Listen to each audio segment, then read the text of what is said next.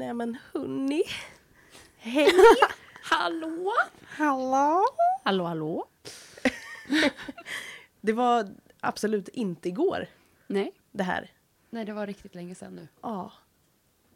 Tyvärr, är lite tråkigt är det ju att det är så lång tid sedan. Mm. Men det har ju varit sommar. Det har det varit. Med paus Ja. från allt. Plugg och podd och alltihopa. Ja. För anledningen till att vi tog en liten paus med podden var ju för att vi ville alltså, få lite inspiration. Och lite, det är väldigt viktigt att eh, kunna reflektera över saker och ting. Och då ibland kan det vara viktigt med en liten paus så att man kan göra det. Och inspiration har vi fått. Ja, Ja. för oj vad det har hänt saker i sommar. Ja, verkligen. På eh, liksom i, i många sammanhang i djurvärlden. Mm. Kanske framförallt inom hästeriet om man säger. Mm. Mm. Det, är kanske en del snackisar med hund också faktiskt. Ja. Har du det? Jajamän. Men gud. Ja. Ja, du har bra koll på det du. ja, lite. Bättre än mig då tydligen. Ja. Ja. ja. Dina rykten. Verkligen. Men vad ska vi prata om idag då? Avsnittet till ära. Säsong två. Avsnitt ett. Dom, dom, dom. vi kanske först ska säga att vi är full studio såklart. Ja. Vi är liksom allihopa och mysar oss här i studion. Och det är Linan. Mange. Hasse. Och Moa. Nu sätter vi igång det här avsnittet.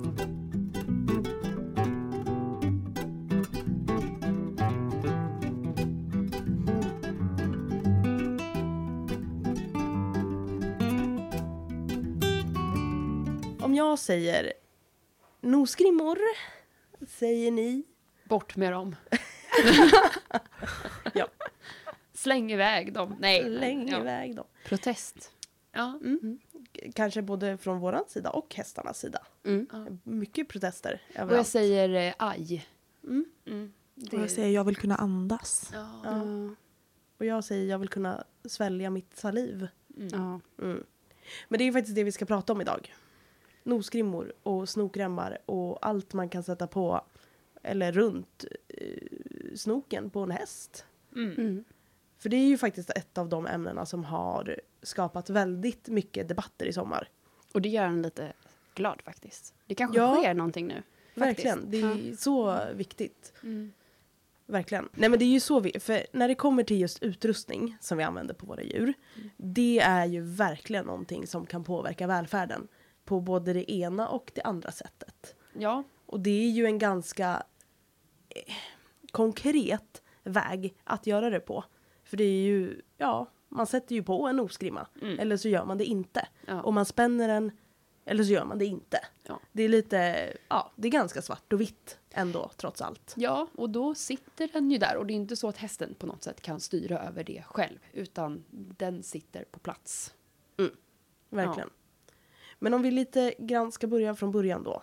Så i sommar så skapades ju debatter efter Falsterbo. Och namninsamlingar, det får vi inte glömma. Mm. Ja. Och Falsterbo Horse Show då, för att vara Mm. tydliga. Ja, precis. Och då var det ju en kvinna då som skapade ett inlägg och publicerade i Hipson. Om jag Mm, nej, hon rätt. skapar nog först väl på Instagram. Hanna and the Horses tror jag hon heter. Ja, Mm. okej. Mm. Så där hon man är grundare till namninsamlingar. Jag tror hon Mm. fortfarande har det i sin bio om man vill skriva på. Ja, precis. Mm. Och ni som lyssnar på det här och inte har gjort det, in och skriv på. Mm.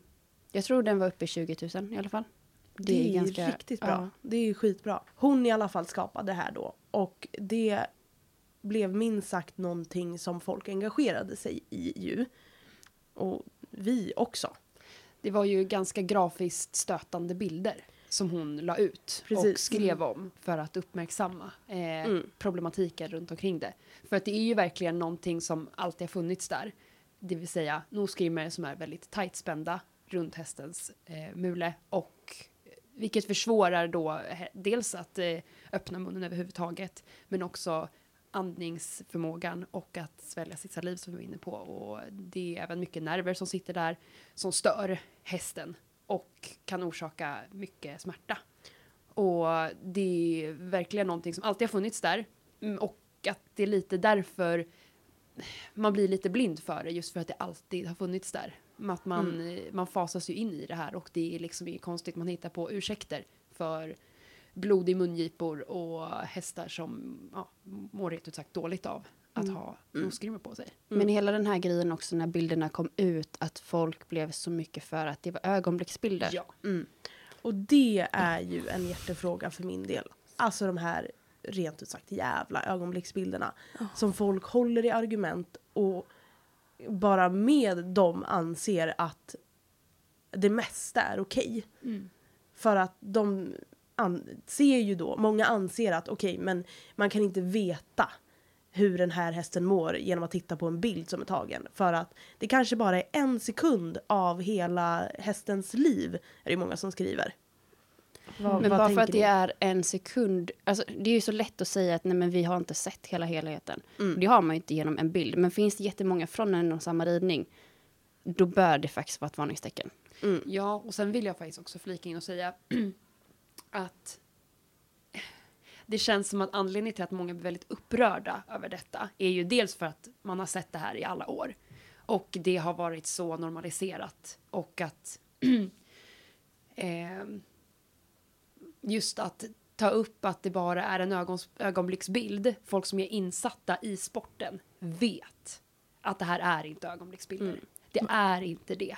Även om liksom, man kan med 99% säkerhet säga att om man ser en bild från en tävling eller liknande där en person rider och man kan se då en grafisk visuell bild där hästen eh, kanske försöker komma undan smärtan från bettet, att den försöker öppna munnen eller liknande och man vet att det, det är inte en ögonblicksbild. För att man vet att det är liksom, ja, det kanske var precis då och sen är det en paus, men man vet att det här trycket som hästen upplever obehag från, det kommer om och om igen. Trycket försvinner ju inte bara för att det är en ögonblicksbild. Nej. Alltså det försvinner ju inte ögonblicket efter så. Utan Nej, det här exakt. trycket Precis. är Och kvar. en Det- häst som har upplevt trycket i den sekunden då har ju upplevt de känslorna som är kopplat till det. Ja. Men jag blir också så här, om man ser då den omtalade bilden, om vi går tillbaka till vad som startade hela den här debatten. Mm. Den bilden på den hästen, att kunna skapa en sån typ av ögonblicksbild, det krävs ju då att man har spänt åt nosgrimman på ett sätt som inte är alltså, bra. Som skapar obehag. Ja, Men alltså, det är ju lite hela det här att vi människor är så duktiga på att komma på ursäkter. Mm. Det är samma som när en hus- häst försöker liksom gapa eller så, här, så kallar vi det koncentrationsmule eller älgmule. Mm. Men det är ju egentligen bara att den försöker komma undan från trycket för Mm. att vi har skapat obehag. Mm. Det är inte att den försöker koncentrera sig på rörelserna för att den ska få till det Mm. som vi människor tror att vi kan kalla det och därför blir det koncentrationsmule. Alltså det finns ju ingenting som egentligen heter det. Nej, alltså verkligen inte. Det är ju ett, en av kriterierna för att kunna detektera smärta i ansiktet. Liksom. Mm. Och Men- en ursäkt för att vi ska komma undan med det. Ja men precis, att man bara anser ju inte att det är ett tecken på smärta utan Mm. som du säger, man vill bara försöka undvika det. Men om man nu tänker på nosgrimmor så är ju det ganska vanligt att hästar luddrar i munnen. Har ni erfarenhet av Mycket. Mycket. Mm. gegg? Förr i tiden, eller förr i tiden, det är ju fortfarande idag, men då var det ju när man red på det viset, vilket jag inte gör längre, att eh, det var målet med ridningen, att Mm. hästen skulle skumma, för då har den varit koncentrerad. Mm. Mm. Och då har det gått Det bra, bra pass. rid. Det, Då då, har då är hästen ett bra genomriden. Ja, ja exakt, Ja. verkligen. Det, Mm. Mm. den meningen. Jajamän. Då är Man hästen fick liksom beröm Ja. från ridlärare eller Mm. andra personer att liksom, ja men gud vad bra. Mm. Skummar i munnen, toppen, Mm. bra Men vad betyder ridet. det egentligen det? Vad betyder egentligen det? Alltså, Skummet. om vi ska Eh. gå djupt i och förklara hela mekanismen, tänker jag. Precis. För det finns ju faktiskt fysiologiska förklaringar till det här fenomenet då. Och då är det ju så här, när man stoppar in någonting i munnen på en häst, då, eller när man stoppar in ett bett i munnen på en häst, då placeras ju bettet i, i liksom munhålan, Mm. men också på tungan. Det ligger ju an på tungan. Och de allra flesta organismer som har en munhåla och en tunga har ju också en så kallad sväljreflex. Man kan den- väl jämföra lite som att när vi tuggar tuggummi, vi skapar ju saliv också för att magen Mm. tror att det ska komma upp, komma ner någonting Mm. till magen. Mm, exakt, jättebra. Eh, liknelse, och så är det ju verkligen. Men på våra kära hästar då, stoppar vi ju igen munnen med nosgrimmor och snorkrämmar. Vilket ju gör att de kan ju inte tugga och svälja normalt. Så det här skummet då som ansamlas, som man ser när man har ridit, är ju då bara ackumulerat syre. Det finns inget sätt för hästen att kunna svälja på ett normalt sätt. Vilket ju gör att det skummar utåt. Det Alltså måste ju ta vägen någonstans. Precis, någonstans måste det ta vägen och då kommer det ut. Mm. Så hela grejen med att det skummar är ju för att hästen rent fysiologiskt inte kan utföra normala beteenden. Så som att svälja. Mm. Eller eh, bara tugga för att få bort, vad säger man, över Överskott produktion. av ja, ja, precis. Mm. Och det är så tragiskt när man hör det och man bara inser, alltså bara liksom att sätta sig in själv på något sätt i en sån situation. Alltså jag hade fått panik Mm. om jag hade, alltså att våra hästar ändå liksom på något sätt till slut hamnar i att de accepterar det. Att Mm. liksom ha, att inte kunna tugga och svälja och arbeta samtidigt. Alltså fysiskt anstränga sig. Mm. Alltså det borde ju verkligen påverka deras prestation. Det, Ja, det gör det ju ganska uppenbart. Mm. För också då, dels att de inte kan svälja ordentligt, Mm. så kan de ju inte andas ordentligt heller. Nej. För just, jag kallar dem för snokremmar, det är ju de här som går Det- ja. under, Mm. alltså Mm. längst ner då. Mm. Den typen av spänning av en nosgrimma sitter ju liksom rakt över luftvägarna. Mm. Alltså det Mm. är ju, Det är väldigt Ett- tydligt, även fast man inte har så mycket koll så sitter den ju verkligen där. Mm. ja, jag förstår inte hur folk verkligen. bara kan förbise att den trycker ihop Ja. ja, hela skiten. Och jag tycker att det blir så sorgligt att vi sitter där och kräver, eller vi, alltså att, att folk sitter och kräver så mycket av sina hästar. Samtidigt som man liksom gör det svårt för dem att andas och svälja. Mm. Mm. Alltså det blir, så, det blir så sorgligt, jag vill liksom bara gråta. Men, Men- grejen, problemet med såna här äh, alternativa sanningar som är så himla himla vanligt i hästvärlden Mm. är att man får höra det någonstans ifrån Mm. och man tycker att okej, ja men toppen. Ja. Och sen så fortsätter den här alternativa sanningen Mm. att bara, Mm. den fortsätter leva. Men det är ju lite så att vi ska fortsätta ursäkta det vi gör mot dem. Ja, Det, är Ja, ju, det känns väl precis. jättebra att veta att ja, den har Mm. skummat, den är genomarbetad liksom. mm. ja, det är ju jätteskönt att få förklaringar, ja, förklaringar eh, på saker och ting. Alltså bara genom att vara lite så här bara, oh, det känns ju lite konstigt som skummar, varför gör de det? Ja, men då har du ridit jättebra. Ja, Mm. men toppen. Ofta skummar de ju säkert ja, mest när man har gjort ett jättejobbigt arbetspass Ja. och hållit på ett tag, tänker jag. precis. För då, Då behövs ju mer syre. ja. Ja. Mer syre. Och det är ju just Väldigt. det som är grejen. Ju tuffare arbetspass eller ridpass ja. som hästen måste utföra då rent Ja. fysiskt. Som du säger Hasse, ju mer syre behöver den Mm. För att kroppen ska fungera. Mm. Och då ja, lägger man ihop ett plus ett då förstår man ju också vad som händer sen då. När syret ackumuleras och måste ta sig ut på andra sätt eller Mm. försvinna. Ah, det är så deprimerande. Eh, ja. ja, men det är det verkligen. Och jag skulle vilja lyfta just alltså själva dressyrsporten också i denna bemärkelse då. Att Debatt nästan. Ja, precis, verkligen. Det är ju, ja, det är ju nog främst en dressyrdebatt kanske just nu. Mm. Men jag upplever att det är en sån otrolig dubbelmoral när det kommer till just hur man bedömer dressyr på tävlingar. För ett ekipage eller en häst då som inte tuggar eller rör munnen på något sätt. Den får ju i, i regel bättre, eh, bättre poäng. För att det är bara så man har bestämt att det ska vara inom dressyren. För då verkar ju hästen vara tillfreds. Men som jag sa innan så en häst som har någonting i munnen utför, alltså en sväljreflex är en reflex. Det finns liksom inte så mycket man, man kan inte påverka en reflex alla gånger. Så naturliga beteenden utifrån en häst, eller hos en häst som har någonting i munnen, är ju att regelbundet tugga, svälja, röra på den och hit och dit och fram och tillbaka. Så Det hade ju vi människor säkert också gjort om vi hade haft ett bett eller någonting. Men alltså vi sitter ju Mm. inte still om vi har någonting i munnen. Det är ju inte så att vi liksom inte men pillar med precis. tungan eller pillar med käkarna eller... Precis, exakt. Och det blir ju så himla dubbelmoral i det här då. Att dels att man får sätta på en no- snokrem för att dölja det här då. De normala beteendena som för sig kommer. Liksom. Oavsett om den är tillfreds eller inte med bettet i munnen så är det normala beteenden. Men det man då, den åtgärden man tar vid är ju snokremmar och nosgrimmor ju som man spänner åt. För att låsa in det. Precis. Låsa in Alltså jag förstår verkligen inte. Det är ju egentligen Varför bara inte bara ta bort skiten? Ja men det är ju för att lite grann dölja för det är ju lite det man har gjort tester på hur folk skattar sig i styrka Mm. när de sitter och håller i tyglar. Att, få, att oavsett hur lågt folk skattar sig i liksom någon slags styrkeskala i hur mycket de tar i hästen när de rider så tar man generellt alltid hårdare än vad man tänker att man gör. Mm. Vilket gör att liksom, sitter du och inte har någon nosgrimma alls men fortfarande ett bett så tror jag att många upplever ju då ja, problem med att hästen gapar. Ja, För men då, då har sitter ju problemet möjlighet- hos människan och inte hos hästen. Ja, men det är ju där vi lite grann alltid hamnar när Ja. det kommer till djur och särskilt inom sport. Att liksom djurens välfärd tummas på för att man vill dölja att liksom man sitter och tar i hästen, att den liksom ska att folk ska inte behöva sitta och titta på att en häst liksom gapar av obehag. Mm. Då stänger vi igen Ja. istället så syns inte det.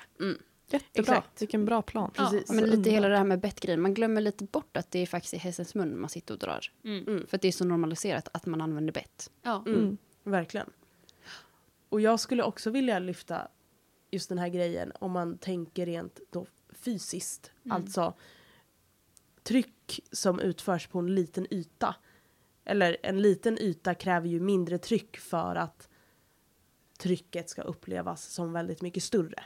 Mm. Förstår ni vad jag menar då? Man kan ta som exempel på om man trycker in en nål eller om man trycker Ja. ner en femkrona till exempel. Exakt. Mm. Nej men precis. För om man tänker att en nosgrimmas storlek eller ett betts storlek i munnen är ju väldigt liten yta i förhållande till hästens storlek. Mm. Så all kraft man använder, oavsett stor eller liten kraft, kommer ju att ansamlas i den lilla punkten som tar an på hästen. Mm. Och det är ju antingen då i bettet i munnen eller på nosgrimman.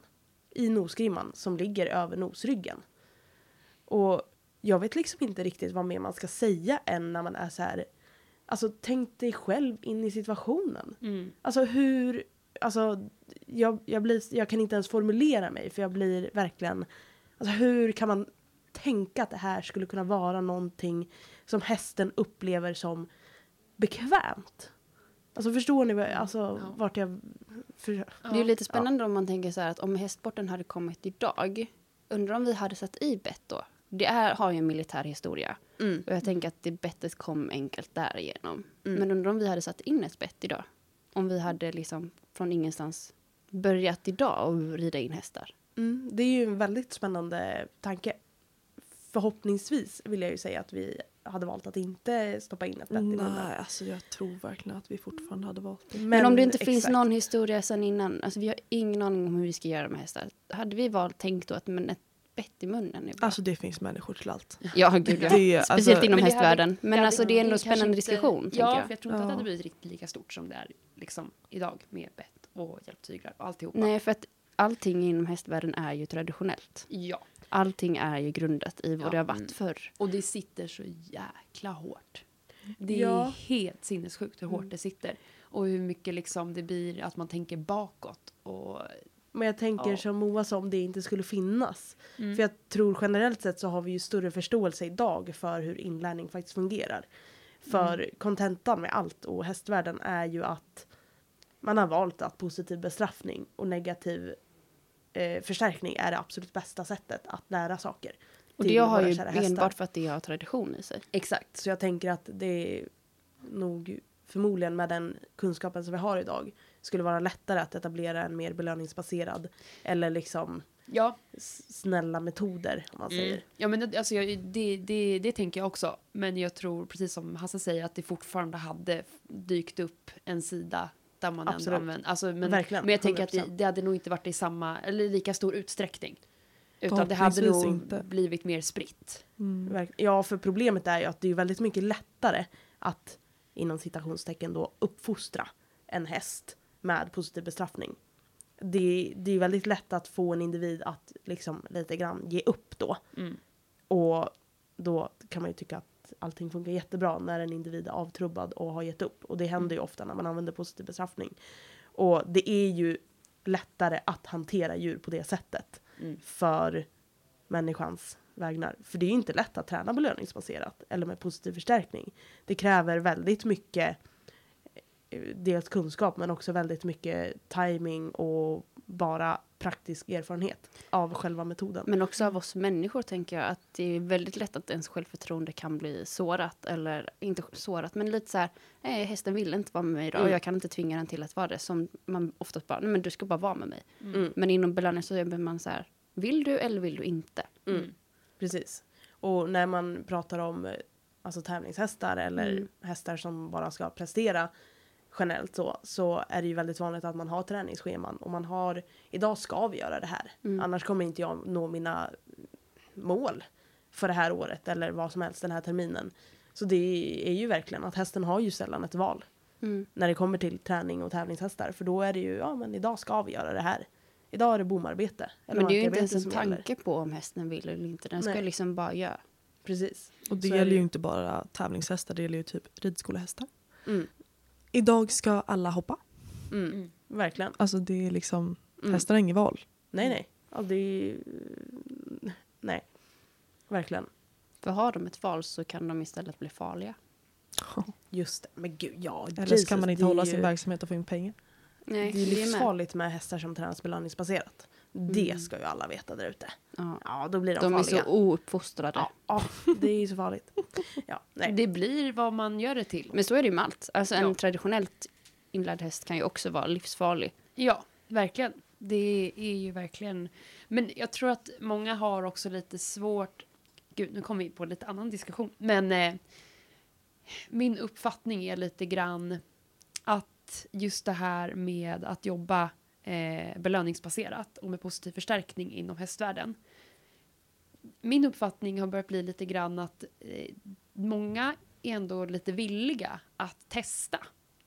Men jag tror lite att problematiken hamnar i att då har man hållit på med hästar väldigt länge och man har då mycket traditionell kunskap och man tycker att man kan hantera häst och så vidare. Men att just den traditionella hästsporten och att träna belöningsbaserat, de är så pass långt ifrån varandra så att när då folk som kanske inte har jättebra koll på belöningsbaserat börjar försöka testa sig på belöningsbaserat så är det väldigt lätt att det blir fel. För att det är så mycket med timing när man belönar beteenden för att det ska bli på ett bra sätt. Att många får en, de testar på lite grann. Och sen så hamnar de i då vad de kallar problembeteenden. Kanske att hästen tigger eller att den börjar gå på en lite grann för att den blir lite frustrerad för att den inte får godis och så vidare. Och att då tänker folk att nej men det är jättefarligt, det är inget bra och det, man hamnar bara med problem och alltihopa när det egentligen bara ham, handlar om att de inte har den kunskapen. Och i, för att jag menar, man, när man börjar rida, de flesta tar ju ändå hjälp av kunniga personer. Men när det Mm. kommer till belöningsbaserat, när folk testar sig på det, de tycker att de kan så mycket om häst att de tänker att de behöver inte hjälp med det. De ska Mm. bara kunna gå över till det, för att de kan så mycket från grunden. Men jag tycker att det ligger väldigt mycket i att du är faktiskt nybörjare på det här nu. Mm. Jag menar jag, för mig själv kan jag bara prata om liksom mig. Jag har inte tränat eh, belöningsbaserat med häst. För att senast jag hanterade häst i större utsträckning, då höll jag fortfarande på traditionellt. Så att om jag ska börja belöning, träna belöningsbaserat med häst, jag kommer anse mig själv vara nybörjare. Jag har tränat absolut med hund, men det är två olika arter. Mm. Så jag kommer se mig själv som en nybörjare då, när jag i framtiden kanske tar mig an en häst på det sättet. Och då är man ny på det och man kanske behöver hjälp för att komma igång och på rätt sätt för att det blir lätt fel när man är ny på någonting i början. Och jag tänker också att det är väldigt lätt att man hoppar över grunderna för man tänker att det Mm. inte finns några grunder i det. Utan att mer, men vi lär in den puss till exempel. Ja. Mm. Och har du helt plötsligt en häst som bara attackerar dig med mulen och tror att Mm. den ska få godis varenda gång istället Mm. för att du har lärt grundpositioner till exempel att den ska stå still med huvudet rakt fram ja. och det är där den får godis och inte att Mm. den får godis när den är i min ficka till exempel. Mm. Verkligen. Och det är ju just den grejen som är... Jag tror att det är ju just, precis som ni har pratat om nu, den missuppfattningen om att belöningsbaserad träning eller positiv förstärkning som metod ska vara så himla lätt att använda. Det är ju bara att ge massa godis hela tiden. Mm. Men då har man ju verkligen inte förstått hur den här typen av inlärning fungerar. Nej. För när man, när, när man använder förstärkare i träning av djur, då sker det ju faktiskt neurala förändringar i hjärnan också till stor del. Och det är ju därför, och det är ju den här inlärningen då som sker. Och det är därför man kan se många som inte har koll på vad som faktiskt händer i kroppen på en häst eller något annat djur som man tränar med. Eh, har man inte koll på det, då står man ju där och får en häst som tigger. Mm. Eller som eventuellt kan bli farlig för att just att man inte har förstått vad det är som sker, precis som Mm. du sa, i hästen. Mm. Och att om den... Att det är väldigt, det är ju otroligt lätt när man jobbar med belöningsbaserat att man råkar belöna fel beteenden. Att man Mm. inte förstår vad det är man belönar. Mm. Och då kan man absolut hamna med en farlig Mm. individ. Men det är ju samma sak, gör man fel med traditionell, in, alltså traditionell ridning när man liksom tränar på det sättet med positiv bestraffning och så vidare. Det är jättelätt att hamna fel där också. Om man nu Mm. skulle utifrån de metoderna göra fel. Mm. Mm. Alltså det är Ja, ja. precis samma Alltså, sätt. Det är bara det att det- Där, har, där har de ju lärt sig av andra hur de ska göra för att träna in på det traditionella sättet. Mm. Gör de fel med det traditionella sättet, då blir det också farligt. Mm. Men det tänker de inte på för den kunskapen sitter de kanske lite redan på. Men den Mm. är så mer etablerad och det, Ja. oftast i stall så är det ju traditionella, alltså tryck och eftergift som håller på. Och då är det ju lättare att man tar hjälp av någon ifall man skulle göra fel. Men oftast kanske man är själv som tränar belöningsbaserat i ett stall. Ja, exakt.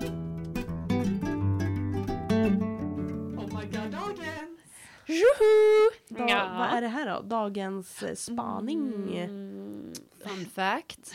Det är väl ändå en spaning kan jag tycka. Ja men spaning. Det är... Har du koll Slash side Ja men jag har Side hört fact. lite grann om det här. fun Ja. fact. Nej, men det är lite, ja men precis, det är lite en blandning. Eh, det är Otroligt En, trevligt vill jag flika in att ha en sån här positiv grej ja, och mitt i ett om. ganska tungt avsnitt. Det känns Ja. ändå väldigt passande. Mm.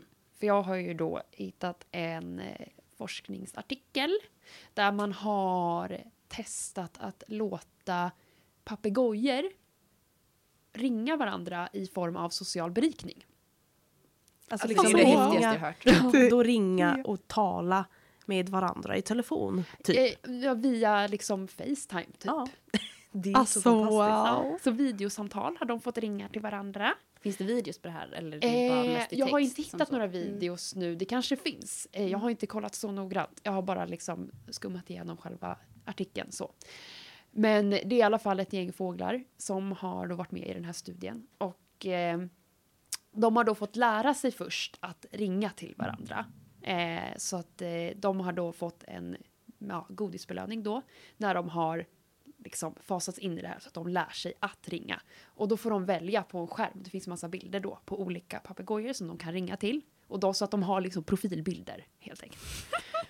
Alltså, och då får de- så jag vet inte. Ja, men alltså det är på ett sätt. Eh, och det man märkte då i den här studien var att de ringde till varandra. De fick möjlighet att ringa till max två samtal per dag.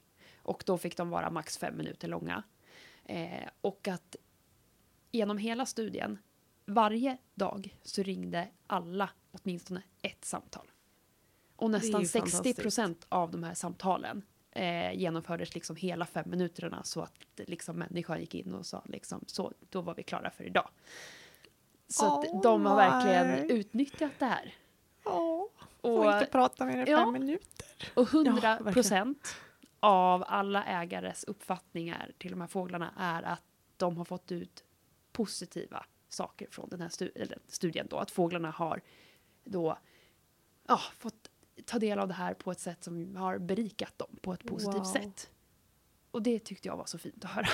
Berikning kanske är i så många olika former. Ja, verkligen. Och att de har upplevts liksom glada. De har, de har lärt sig av varandra. Mm. Så de har lärt sig nya saker genom de här telefonsamtalen.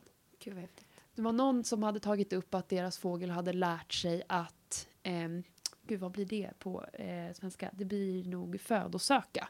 De hade Mhm. försökt lära den här fågeln att födosöka på det här sättet. De specificerade inte vilket typ av födosök det var. Men de hade försökt lära sin fågel då att födosöka på ett visst sätt. Och sen efter ett litet samtal med en fågel, då hade den fått lära sig det av den andra fågeln. Alltså fåglar Wow. är det smartaste vi har. Ja, Ja, alltså det är, de så är- Vi människor kan slänga oss i väggen. Ja, Ja, men men det kan vi på så många Mm, plan. Ja. Och mycket tyder också på att de gjort väldigt stor skillnad då på olika fåglar. För det var en fågel som var med i studien som eh, den flög gärna lite längre bort när den satte igång ett samtal med alla fåglarna, förutom en fågel. Då flög den alltid närmare. Mhm. Så att det var uppenbarligen då en fågel som den föredrog att prata med. Den var lite kär kanske. Ja, men Ja, den det var var lite, lite mysigt. det var lite Ja. kär. Tyckte att det var lite mysigt. Så den kände sig lite tryggare med, uppfattar man då. Eh, och att eh, de eh, suttit då och sjungit tillsammans, de har suttit och pratat med varandra och de har suttit och eh, gjort rent fjädrarna tillsammans i telefonsamtal. Alltså, så Alltså de verkligen eh, verkar ha fått ett stort utbyte av detta. Det här måste vi faktiskt dedikera ett helt avsnitt till tycker jag. Ja. För jag har så mycket tankar Ja. Jag med. om det här. Jag har så mycket som Ja. jag vill säga Mm. Vi och får ha prata ett om. till fågelavsnitt helt enkelt och Ja. prata, så kan vi prata mer om det här. För att det var verkligen en så fin studie att se. Mm. Och en Verkligen. studie som är verkligen gjord bara för positiva saker. Mm. Ja. Alltså verkligen. Ja. Det är så kul nu när det börjar komma forskning faktiskt på det sättet. När det är liksom bara rena studier som går ut på att man vill öka välfärden. Mm. Och, hur man kan göra det. Bara, ja. Ja, Mm. verkligen. Fantastiskt. Mm. Och sen vill jag även lyfta just att den, jag tyckte det var så fint också att eh, eh, flera av ägarna till de här fåglarna eh, upplevde att de hade lärt sig mer om sina fåglar och deras beteende och att de liksom kände att de hade lärt sig på ett sätt att de kunde utnyttja den informationen till att ge deras fåglar då ja, men bättre berikning och att eh, ja, kunna liksom bidra mycket till fåglarna. Och för vissa av fåglarna så eh, var de ganska specifika med att de tyckte att det var trevligt att göra det här tillsammans med sin ägare. Så att de upplevdes då interagera mer intensivt då med den som den var på telefon med. Om den till exempel satt på sin ägares axel. Så att det vart lite känslan av att eh, de gjorde det tillsammans, då ägaren och fågeln, att de liksom ringde upp den här andra fågeln då tillsammans och att de då fick ett utbyte. Men var det då de- ägaren som valde vilken fågel han skulle prata med? Eller Nej, fåglarna välja? Fåglarna fick välja själva. Wow. Och det var även en som då sa att, eh, liksom, att de använde andra appar. Då den här fågeln, att den fick tillgång till att liksom trycka på olika appar och sånt. På, ja, om det var en iPad eller vad det var. Eh, och att den fick ju matbelöning då för alla. Men att under själva den här studien så fick de inga matbelöningar för att ringa de andra fåglarna. Men att det enda den här fågeln ville göra var egentligen att ringa till andra fåglar. Trots att det inte gav någon liksom matbelöning. Mm. Så att det var ju uppenbart då att det gav en väldigt stor, eh, alltså att det var en belöning i sig för att det var förstärkande Mm. att ringa andra fåglar. Mm. Wow. Alltså det är så fantastiskt. Ja. Alltså det är bara... Eh, ja. ja. Ja. Alltså Man får bara så här må bra-känslor när man Ja, har den här studien. Alltså verkligen. Men jag tänker att den här skulle vi ju nästan kunna länka till Ja, i, det eh, gör vi. i poddbeskrivningen. Mm. Så för er som är intresserade, in och läs. Ja, det var verkligen jättespännande att Mm. läsa och jättekul och det var väldigt fint. Särskilt för det var liksom en hel sektion där de skrev om då eh, hur ägarna hade upplevt det Mm. under den här studiens gång. Gud, Mycket så fint. Oj, vad jag ska läsa. Mm, ja. Wow. Så det var dagens eh, spaning. Fun fact. Ja, alltihop. Tillbaka till Åter till Noskrimmor. noskrimmor. Men du, Mange, sa ju i inledningen till detta fina avsnitt. Du pratade ju lite om nerver och smärta och hitan och ditan. Hur bra koll har ni på kranialnerver hos häst? Oj. Hoppsan. Sätter oss på pottkanten. Ja. Men det är ju lite det som är kontenta, för jag har inte Mm. heller koll på kranialnerver. Nej. Men, Men ska det vi jag förklara vad vet- det är? Jag Ja. tänker att ordet Det redan är- där är komplicerat. Precis. Det är då nerver som finns i ansiktet som leder till kraniet, alltså kranialnerver då. Mm. Och de sitter ju väldigt nära hjärnan och de kan orsaka väldigt mycket smärta om man råkar komma åt dem Mm. på fel sätt och så vidare. Det är väl typ det jag kan om Ja. kranialnerver. Där tar min kunskap slut. Precis. Eh, och det är lite det som är kontentan. För när man använder nosgrimmor, då återigen som jag sagt, då spänner man ju åt dem här ganska väl. Men det många inte är medvetna om är ju hur det här faktiskt påverkar kranialnerver. Men också faktiskt blodflödet i ansiktet. För utöver kranialnerver så har vi ju hästar också väldigt mycket blodkärl som går. Genom ansiktet. Mm. Ganska logiskt, tänker jag. Mm. Är ni med på vart jag vill komma liksom? Nej. Nej, eller liksom.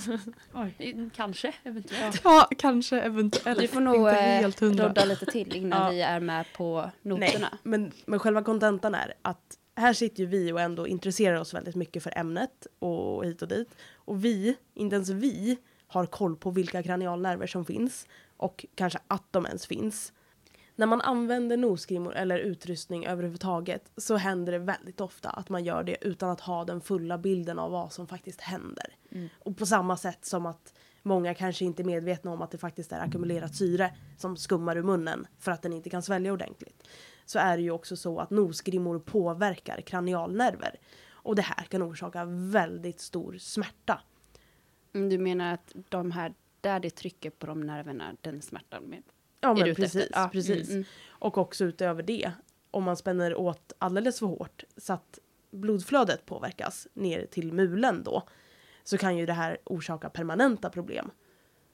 För vävnad som inte får tillräckligt med syre kan ju skadas. Mm. Mm. Alltså det blir ju som vävnadsskador. Ja. Mm.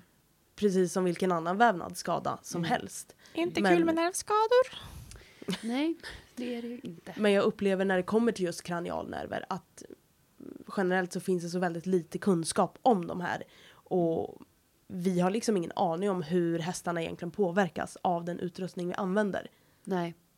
Och där var jag också lite, för just det här också känns som att då hade ju många också hävdat det här med, ja, men det ska ju vara, man ska ju få in ett visst antal fingrar och alltihopa för att de inte ska sitta för hårt då, nosgrimmor. Det finns ju regel i det. Ja, men exakt. Men det känns som att det man missar där är ju att, att sen på det att ha nosgrimma, för absolut, sätter man inte nosgrimman så hårt så att den trycker, då sitter den ju bara där. Så. Mm. Men när vi sen är, det här sen är i rörelse och har ett bett i munnen, att liksom ha någonting som trycker på tungan som vi pratade om, liksom det här med kraften på tungan. Det kan ju väldigt lätt bli obekvämt. Man pratar ju ändå mycket om att eh, liksom, när man har ute tandläkare och så hos häst, att eh, man kan ju ofta se skador på eh, tänder och så vidare från att bettet har kommit åt. Och detta liksom rent logiskt. Det gör ju ont om någonting trycker på tungan för hårt eller om det kommer åt liksom metall mot tand. Så att tänderna Mm. går sönder. Ja, exakt. Alltså Det gör hästtänder klarar ont. av mycket. Ja, Och är det då en skada på tanden på grund av Ja. bettet, Ja. ja. då har det gått för långt. Exakt. Och att då inte tänka att hästen kommer att gapa. Alltså det, allting fortsätter ju i led på något sätt. Att Det hästen då ju- gapar, då kommer ju trycket från nosgrimman på de här Mm. nerverna. Mm. Och det är där så att man kommer ju inte undan det. Så man kan ju inte hävda att liksom, ja, men sätt inte nosgrimman så hårt då. Nej, fast problematiken blir ju när hästen istället ska komma undan att det liksom blir smärta i munnen.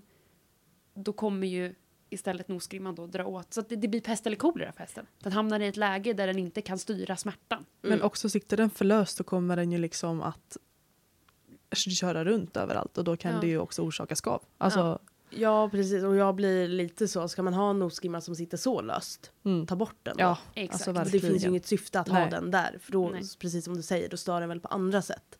Eh, och det man verkligen måste ha i åtanke också, för jag tror nog att många så när de är på väg ut ska ta sig ett litet ridpass, sätta på nosgrimma, träns och snokrem och sådär. Så kan det ju verka som att den inte sitter så hårt när man inte har börjat rida ännu. Men det är ju väldigt viktigt att komma ihåg att när hästen är i rörelse och utför fysisk aktivitet så ökar ju blodflödet ganska kraftigt i hästen då. Och områden som till exempel runt nosen eller i ansiktet generellt. Ytan som hästen tar upp då av sig själv är, blir ju större för att blodflödet är ju större. Så blodkärlen i ansiktet de vidgas ju. Exakt. Vilket ju gör att nosgrimman kommer ju sitta väldigt mycket tajtare normalt då Mm. när man har ridit och är under träning. Så man kan inte tänka att ja, men den sitter ju inte hårt om man gör bedömningen innan ett träningspass. Och det tror jag är väldigt viktigt för att komma ihåg och tänka på. Ja, och sen är det också intressant det här för att jag menar vart det här, de här måtten kommer ifrån. Ja, men det klassiska. Ja, men du ska få plats med två fingrar innanför liksom eh, nosgrimman. Mm, ja, Vems Okej. fingrar? Vem, ja, men vems fingrar för Ja. det första? Liksom, det är jättestor skillnad liksom, på storlek. Alltså, så här, det, och var, var, varför, just, varför just det måttet? Det är liksom, det är snackas väl någon, om en och en halv centimeter. Mm. ja. Men, Men det- också, var kommer det ifrån? Och vem har sagt att det Ja. är tillräckligt? Mm. Alltså det är inte jättemycket en och en halv. Nej. Nej, alltså sitter du där uppe och drar i hästen så att hästen gapar, även, alltså även om du har en lös nosgrimma så kommer den liksom sitta tight Mm. Mm. när den försöker gapa för att du sitter där och drar i munnen. Mm. Alltså det finns ju liksom ingen annan förklaring på saker och ting. Alltså det kommer Nej. att bli tight även Mm. fast du sitter där med 1,5. För Verkligen. 1,5 är inte mycket. Och jag blir ju, när vi väl är inne på varför eller hur det kommer sig att vissa saker är på vissa sätt. Vad är anledningen till att man vill ha en nosgrimma? Men det är ju precis som vi pratade om. För Det att täcka upp för att hästen inte ska gapa. Att det inte ska Exakt. se Ja. ut att göra ont. Exakt. Pre- precis. Men också, alltså folk säger att det ger stabilitet och att det håller bättre på plats. Ja okej, ja men där är vi inne på Mm. spåret lite grann med faktiskt reella förklaringar. Lite grann för vad folk Mm. som faktiskt använder nosgrimma och sådär och tycker att det är en rimlig grej. Men jag tycker också att det är en bortförklaring. till- Ja, men alltså, allt ska du dra så mycket i hästen så att du behöver någonting som håller bättre på plats, ja då rider du kanske fel. Ja men precis, alltså det är ju kontentan med Ja. det. Eller så har På du ett trend som sitter fel på hästen. Alltså, det är ju liksom, måste ju också vara individanpassat för Ja. hur det sitter och så. Men sen vill jag också hävda lite som jag sa, nu var inte det lika konkret, men den smärtan man ser är ju att hästen gapar. Mm.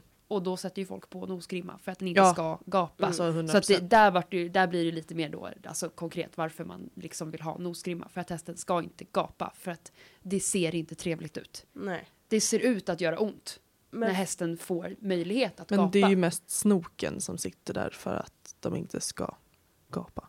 Eller tar vi det som en del Ja. av nos? Ja, ja men liksom. precis. Så att det, ja, ja, Ja. absolut. Sen finns det ju arsen, eh, Ja, nosgrimma. ja, Alltså mm. det finns ju olika sorter och Ja, det lika finns ju hur många polarnosgrimma. olika- shit, Det spänner det också åt. Alltså, så De att- spänner åt allihopa ja, fast på olika exakt. sätt. Så har man en häst som gapar mycket, då, då sätter man på någonting över så att den inte Mm. ska gapa. För det ser inte trevligt ut. Det Mm. ser ut att göra ont. men och det vill man precis. inte se.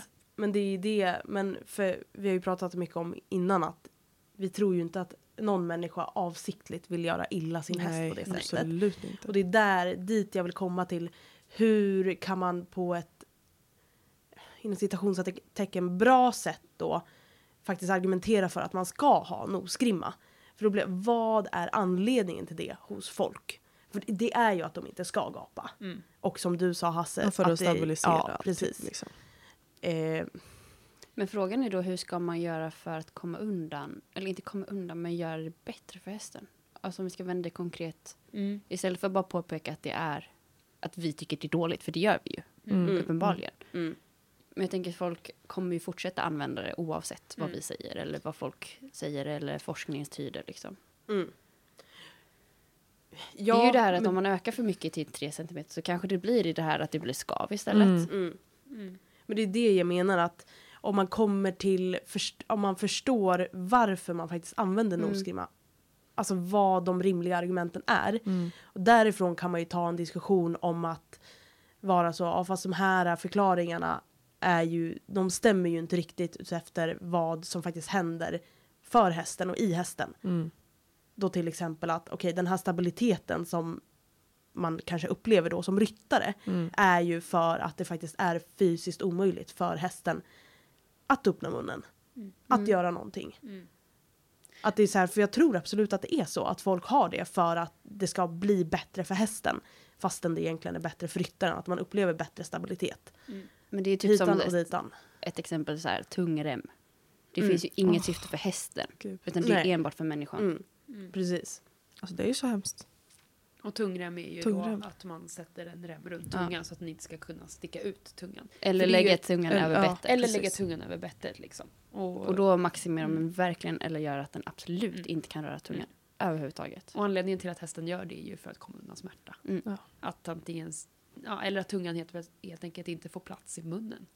Mm. Alltså, ja precis. Och anledningen till att många hästar lägger, lägger tungan över bettet är ju för att många bett trycker upp i gommen. Mm. Och då vill man ju skydda, häst, många hästar vill ju skydda sin egen gom. Mm. Och i munhålan kan det ju skapas blåmärken av bett. Och jag tror nog att alla här som haft ett blåmärke tycker ju inte att det är skitskönt att peta på det om man har Nej. ett. Och tänk då att ha det i munnen. Det är klart att man på något sätt vill försöka minska smärtan då. Mm. Och det gör väl många genom att lägga tungan emellan gom och bett. Mm. Ja. Och det leder oss faktiskt in på den här debatten då igen i sommar som har varit. Jag har upplevt att det har varit så väldigt, väldigt, väldigt många som anser att välfärdsbedömningen ska vara, eller snarare att eh, vävnadsskador, mängden vävnadsskador ska vara ett mått på välfärden.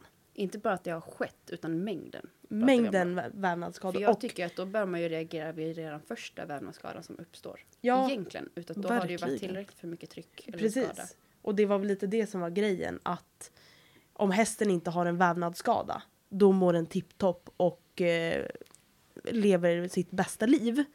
Men om man faktiskt kommer till vad begreppet välfärd betyder. Dels om man uttrycker sig på det sättet, då vet man ju inte vad välfärd faktiskt innebär. För i begreppet välfärd så är ju faktiskt den psykiska delen en otroligt stor del. Och hur man bedömer helhetssituationen för hästen, dels fysiskt men också psykiskt. Så att bedöma välfärden med en typ av vävnadsskador, det, det är ju då, Då har det gått för långt. då ja, och, och, alltså verk, ver, då har vi ju redan skapat ett problem. Precis, och där ligger ju problemet i att man inte har förståelse för vad välfärd faktiskt innebär. Mm. Men Eller man har egentligen inte förståelse alls för vad hästen upplever för stunden nej, faktiskt. Precis. Mm. Och jag blir ju verkligen då, precis som du Moa sa tidigare, att finns det vävnadsskador på grund av bett, träns eller någon typ av utrustning, ja men då är det ju människan som har orsakat det här, eller ryttaren som har orsakat det här för sin häst. Om en annan människa skulle orsaka en vävnadsskada på en annan människa, ja, då hade någon blivit dömd. Så. Och jag vet att det är många där ute som tycker att det är helt löjligt att säga om det är ett övergrepp på hästen. Men att orsaka fysisk skada på, på sin häst, det ska inte vara att okej, nu börjar välfärden tummas på. Alltså då är vi redan i spektrats slutände. Ja. Alltså där är det, då är det riktigt illa. Om det visar sig att hästen har blåmärken i munnen för att man har haft ett bett. Och jag tycker att det är här lite okunskapen kommer in. För att min tanke går direkt till det här med när man vill ta in just att bedömningen på huruvida välfärden tummas på eller inte. När att den ska börja vid, att den ska liksom ta vid där liksom vävnadsskador uppstår. Mm. Det är ju för att man inte har tillräckligt med kunskap egentligen, tänker jag, om psykisk välfärd. Mm. Och därför så blir det ju väldigt lätt att konkretisera det genom att säga, ja men om vi ser då att det är fysiskt här, ja men då så, då har vi något att gå på. Mm. Istället för att ta in kunniga personer inom liksom beteende kanske Mm. istället. För att det är ju verkligen det här att psykisk skada gör ju lika ont som fysisk. Mm. Och att då bara gå på fy- alltså det blir, det blir så fel. Ja, för då blir jag lite så här, okej, om vi nu ska ha det som ett mått på välfärd, vad, hur ska vi bedöma då? Okej, om vi har en kvadratcentimeter här av Mm. vävnadsskada, är det godkänt för en bra välfärd? Och hur mycket vävnadsskada ska vara liksom ett mått på att okej, nu är välfärden sisådär. Mm. Och om hela munnen är förstörd, ja, då kanske vi kan an- anta att här har hästen nog lite ont. Alltså det blir Men ju var, någonstans i hur ska vi konkreta. gå och stoppa det då? Alltså jag tänker om det redan hänt, kommer man bli dömd då? Troligtvis inte. Exakt, i det konkreta. Du får Precis. bara inte ställa upp på tävling just den dagen. Nej. Det, det blir ju så, i det konkreta så blir det så diffust. Mm. Om man ska använda den typen av tankesätt. Om man inte ska börja bedöma hästens mående på andra plan än faktiskt fysisk vävnadsskada. Men vad tänker vi då? Hur ska vi lösa det här? Nu har vi liksom Ja. problematiserat hela grejen med bett och nosgrimma och snokrem och... Ja, det har vi ju definitivt gjort. Ja. Och som sagt, det är ju väldigt viktigt att komma med lösningar framåt och inte bara lyfta vad som är negativt. För det kan man ju göra i all oändlighet. Mm. Och kommer man inte med nya lösningar så kommer man ju aldrig ta utvecklingen framåt. Så det är ju väldigt viktigt. Mm. Jag tycker verkligen att... Men det är väl det som är lite problematiken just med inom hästsporten. Eh, att det är så traditionellt och att det sitter så hårt. För jag tycker att det behövs en så pass... Alltså det behövs en väldigt stor förändring. Och man behöver börja se på saker och ting på ett annat sätt än vad vi gjort innan. Och att våga ta in sakkunniga från andra områden. Det vill säga kanske som folk som har lite bättre koll på beteenden, typ etologer. Att mm. då börja ta in sakkunniga inom de områdena och faktiskt lyssna. Och faktiskt ta till sig och inse att okej, okay, vi kanske kan, vi kan göra om på ett sätt som funkar för många, inklusive hästarna. Mm. För att de fattas ju oftast i den här, eh, ja, alla bestämmelser som finns av hur det ska funka. Att man, man sållar bort hästarna. De får bara liksom, ta det som bestäms. Och det är oftast inte till deras fördel, om man säger så. Så länge det inte påverkar dem fysiskt så är det okej? Okay. Exakt. Mm. Vi måste börja tänka på den psykiska biten också. Verkligen. Och jag tänker ju på tävlingar så finns det ju alltid på större tävlingar och mer, eh, alltså på högre nivå då, finns det ju ofta eh, efter eller på dressyrtävlingar så finns det ju ofta en veterinär som kollar i munnen och sådär. Mm. Och då tänker jag rent spontant att varför kan man inte ha en person som bedömer olika beteenden då? Och där man kan ha ett mått på, okej, okay, så här många smärtbeteenden uppvisade den här individen mm. under ritten. Mm. mm. Jag tycker det är en väldigt bra grej om, vi, alltså om folk mm. tar in etologer på stora tävlingar. Mm. Helst på alla tävlingar, helst ja. i alla stall. Men ja. det går ju kanske inte. Men alltså verkligen på tävlingar. Och för det är ju liksom mycket där hästvärlden visas utåt. Mm. Det, är liksom, det mm. visas ju inte utåt på samma sätt om man är hemma i sitt stall. Så. Det är ju bakom stängda dörrar. Liksom. Ja, och jag tänker då rent spontant eftersom att alla elitryttare tydligen är jätteduktiga på det här med beteenden och de är de absolut bästa att hantera häst. Då undrar jag varför folk är så himla rädda mm. för att börja bedöma beteenden. Ja. Om det nu är så pass bra mm. och att alla elitryttare är så bra på beteende och sådär. Mm. Då är det ju mm. ingen fara. Då är det väl jättebra att man kan få ta... Bekräftelse på att man har gjort det rätt då Precis. i sådana fall. Det bör ju vara lika givet att ha veterinär som etolog på plats. Ja, mm. alltså verkligen. Exakt. Tycker verkligen det. Och som sagt då, om folk inte anser att det är någonting som är fel, då behöver ju folk inte vara så rädda för att ha en etolog som kan bedöma beteenden. Nej. Nej. Nej lite så. Ja. Men jag tror att det är just det. det. Det gör ont. Alltså förändringar. Det är jobbigt när det har varit på ett sätt mm. i så många, många, många år. Mm. Och att... Eh, Sanningen gör ont ja, ibland. Ja, men eh, mm. lite så. Och det kommer, ja, skulle man börja liksom införa såna här nya bestämmelser, det skulle vara väldigt jobbigt för väldigt många. Mm. Men det är det enda sättet på något sätt, känner jag, för att liksom hästarnas mående ska hamna i fokus också. Mm. Mm. Att det inte bara ska vara vad vi människor vill få ut av det utan att hästarna kanske ska få ha det lite trevligt också. Mm. Och en till grej som jag också tänker skulle vara väldigt viktigt för att få en, lite grann en lösning till allt det här.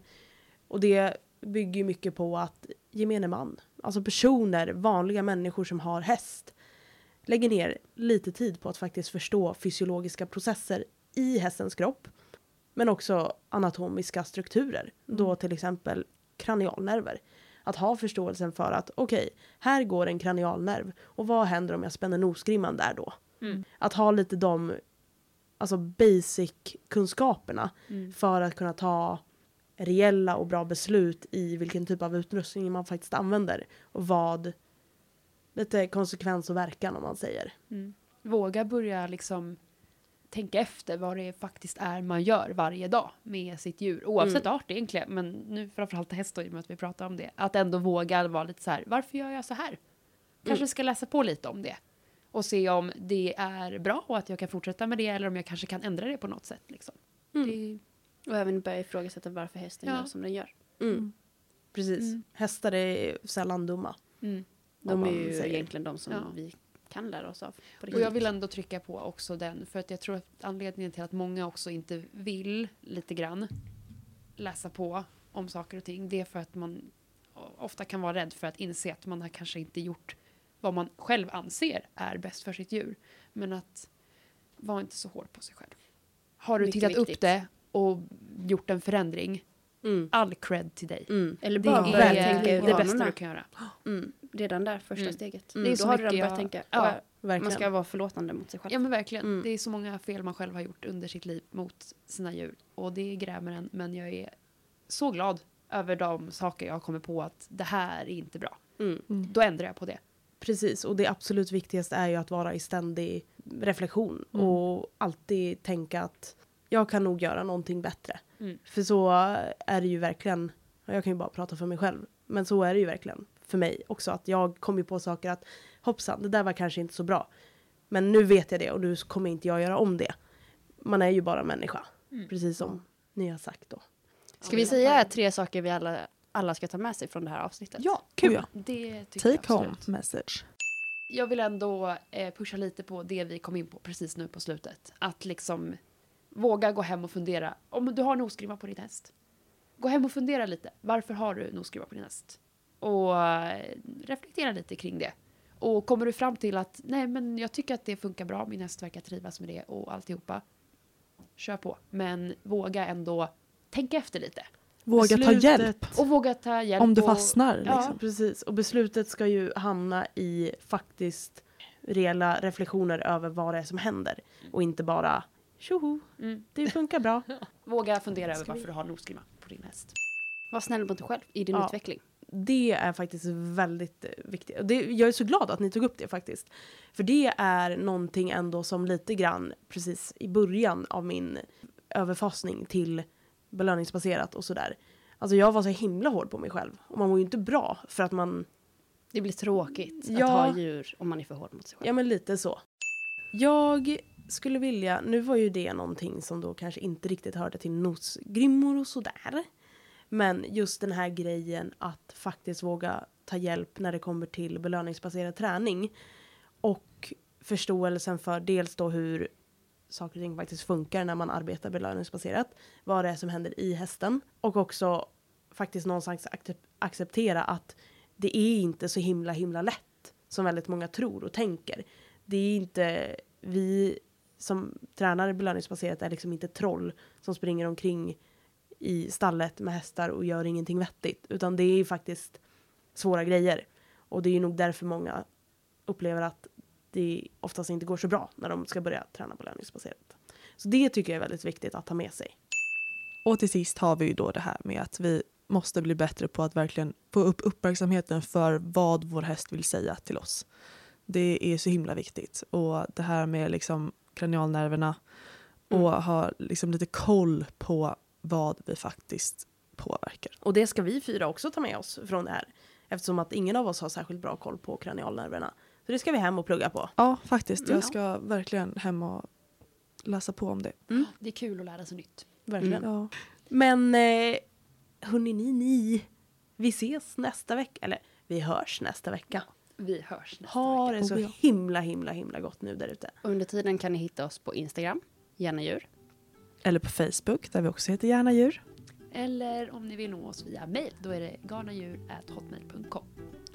Wow, wow, mm. wow! bye. bye. bye. bye.